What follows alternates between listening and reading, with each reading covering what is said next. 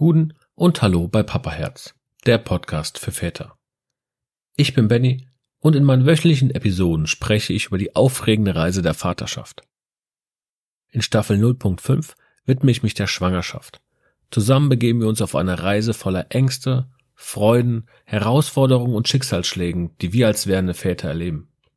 Und jetzt genieße den Jingle und tauche ein in eine von Hochs und Tiefs geprägte Welt vom Papaherz.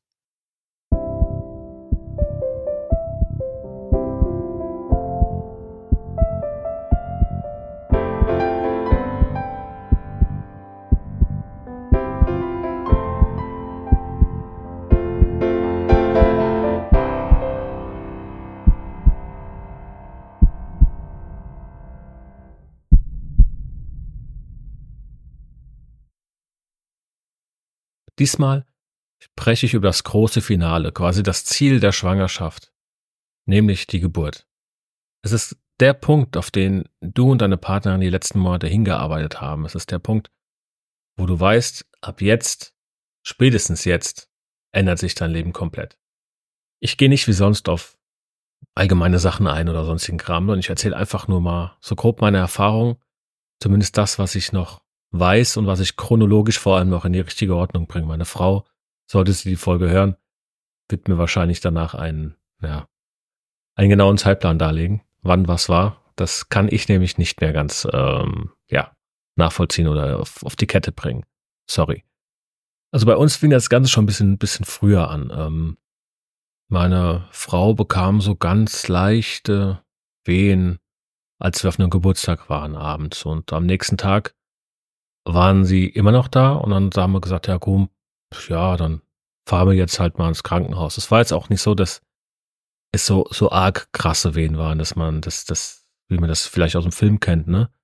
Ähm, wir sind dann halt sicherheitshalber mal ins Krankenhaus gefahren und siehe da, wir mussten da bleiben. Es steht kurz bevor. So war die Aussage. Nun, das sollte sich noch als ein großes Missverständnis äh, ja, darstellen, denn zwar war ja praktisch körperlich alles soweit safe, aber die Wehen wurden einfach nicht mehr und auch nicht stärker. Sodass äh, meine Frau leider dann noch den ganzen Tag quasi mit diesen Wehen rumgemacht hat, ähm, die immer wieder kamen, die nicht so super stark waren, aber die natürlich zermürbend waren, weil du ja auch nicht richtig schlafen kannst. Oder sie konnte natürlich nicht richtig schlafen. Es gab dann auch verschiedene Mittelchen, die alles nichts gebracht haben, außer vielleicht Übelkeit und ähm, so verging der Tag quasi und ja, wir mussten noch mal eine Nacht da bleiben und ähm, am nächsten Tag wurden die Wehen dann etwas stärker, aber es hieß dann auch schon, ähm, also am Vortag hieß es auch schon, wenn da nichts passiert, jetzt müssen wir äh, spätestens am nächsten Tag einleiten, einfach weil dann auch ähm, ja Fruchtwasser nicht mehr genug da war und ja, wir waren ja auch schon ein bisschen überfällig. Aber die Ärzte waren alle relativ entspannt, so dass wir auch recht entspannt waren. Es gab dann noch einen Spaziergang, den wir gemacht haben. Wir haben dann noch äh, gemütlich essen wollen. Und dann hat meine Frau quasi dann so gegen Nachmittag des zweiten Krankenhaustages alles probiert, ähm, damit die Wehen irgendwie richtig loslegen, damit wir endlich, damit es endlich losgeht. Und sie war auch schon platt und sie hatte auch dann da auch keine Lust mehr drauf. Und ja, so kam es dann auch, dass, dass nachdem sie sich gut entspannen konnte, ähm, wir kurz bevor es Abendessen gab, dann doch in den Kreissaal mussten und es dann richtig losging. Es war so gegen 17 Uhr. Ich bin dann noch los und hab vom Buffet das, die letzten Reste gekratzt, ähm, die, noch, die noch da waren, bevor abgeräumt wurde und habe das dann mit in den Kreissaal gebracht, was im, im Umkehrschluss oder im Endeffekt totaler Nonsens war, denn weder sie noch ich hatten irgendwie Lust, was zu essen. Aber hier, das, das weiß man ja vorher nicht, ne? Naja, es ging dann auch los und es lief eigentlich ganz gut, nur dass, äh, ja, was soll man sagen, es gab hier und da ein bisschen, bisschen Schwierigkeiten.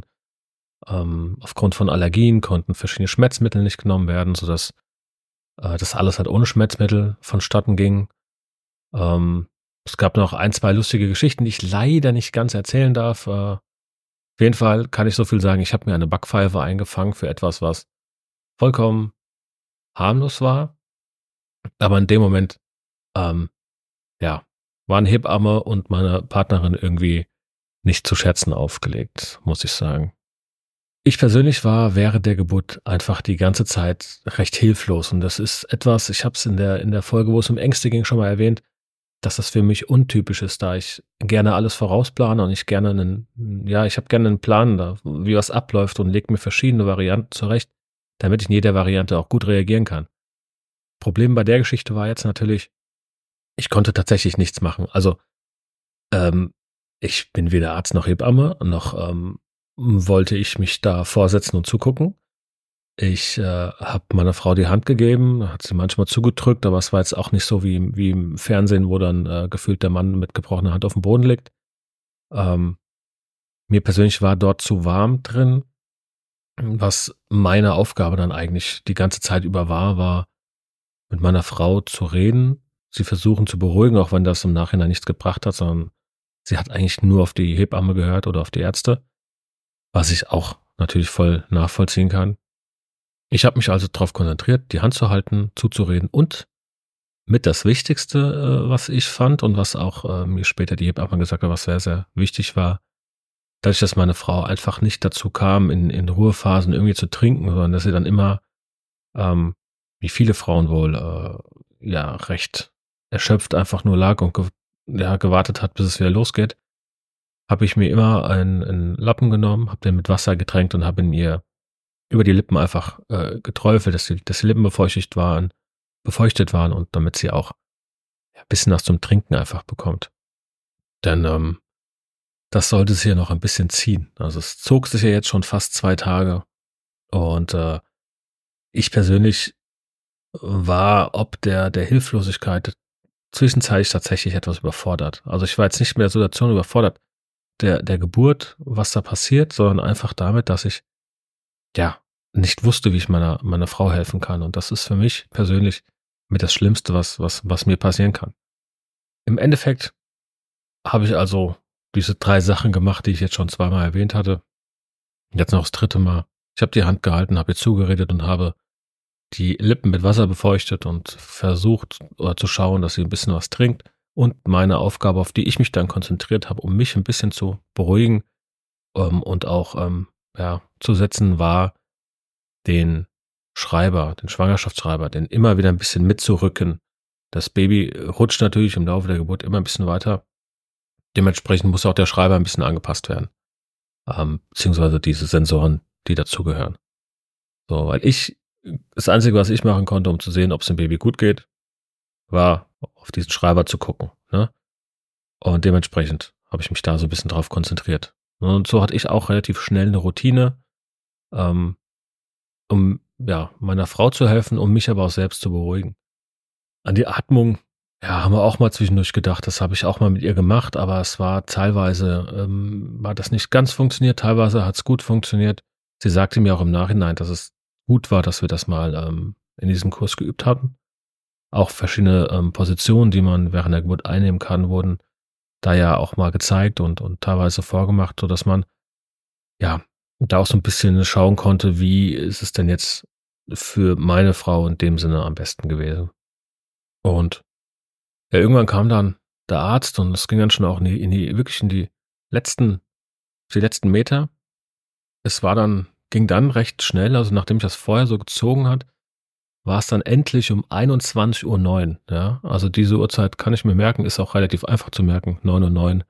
Ähm, also 21.09 Uhr abends war dann der kleine Mann auf der Welt, äh, ging relativ schnell dann raus. Also das, das war dann zackig. Ich war dann erstmal so dieses geschockt, weil im, im Film relativ schnell schreit das Baby. Das war jetzt nicht der Fall, deswegen war ich erstmal so, äh, geht alles, geht's gut, ist alles gut. Hab zu meiner Frau geguckt, die hat so gefühlt im Gesicht denselben Ausdruck gehabt.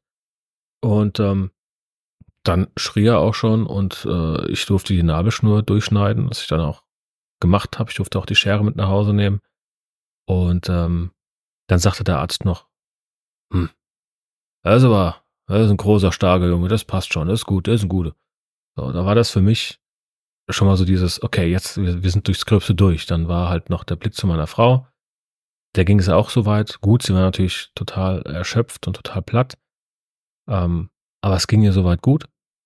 Dann hat sie den, den Kleinen auch schon auf den Arm bekommen. Ich habe schon mal ein bisschen gucken dürfen und, und äh, stand da aber auch eher wie, wie das Reh im Scheinwerferlicht und wusste nicht, was ich jetzt genau machen soll. Sie hat ihn dann das erste Mal bekommen, kamen, ähm, ja, wurde schon so ein Nebenraum vorbereitet, damit der Kreislauf wieder frei wird. Und nachdem meine Frau natürlich den, den Kleinen hatte und er sich etwas beruhigt hat und es etwas, ähm, ja, etwas, äh, ja, leiser wurde und, und versucht hatte, das erste Mal zu trinken, war dann der große Moment gekommen und ich bekam meinen Sohn endlich auch in den Arm. Und das war für mich der größte Moment in meinem Leben.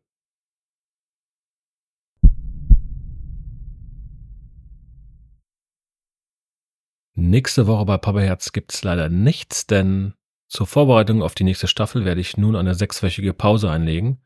Und während dieser Zeit wird es keine Episoden geben. Auf Social Media wird es vielleicht hier und da etwas geben, aber auch nicht so viel.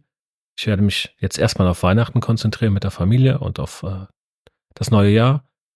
Sowohl ähm, privat natürlich auch beruflich alles vorbereiten und dann wird es mit der ersten Staffel weitergehen im neuen Jahr.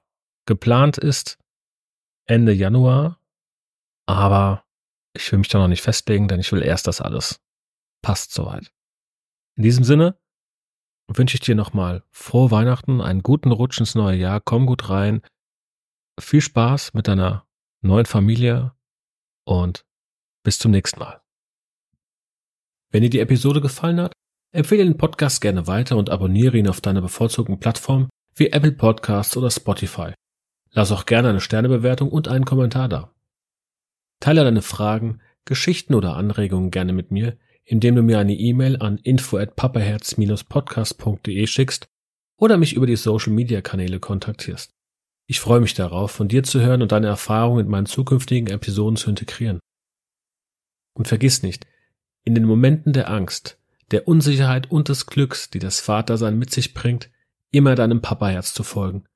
Denn am Ende des Tages ist es das, was zählt. Bis nächste Woche bei Papa Herz, der Podcast für Väter.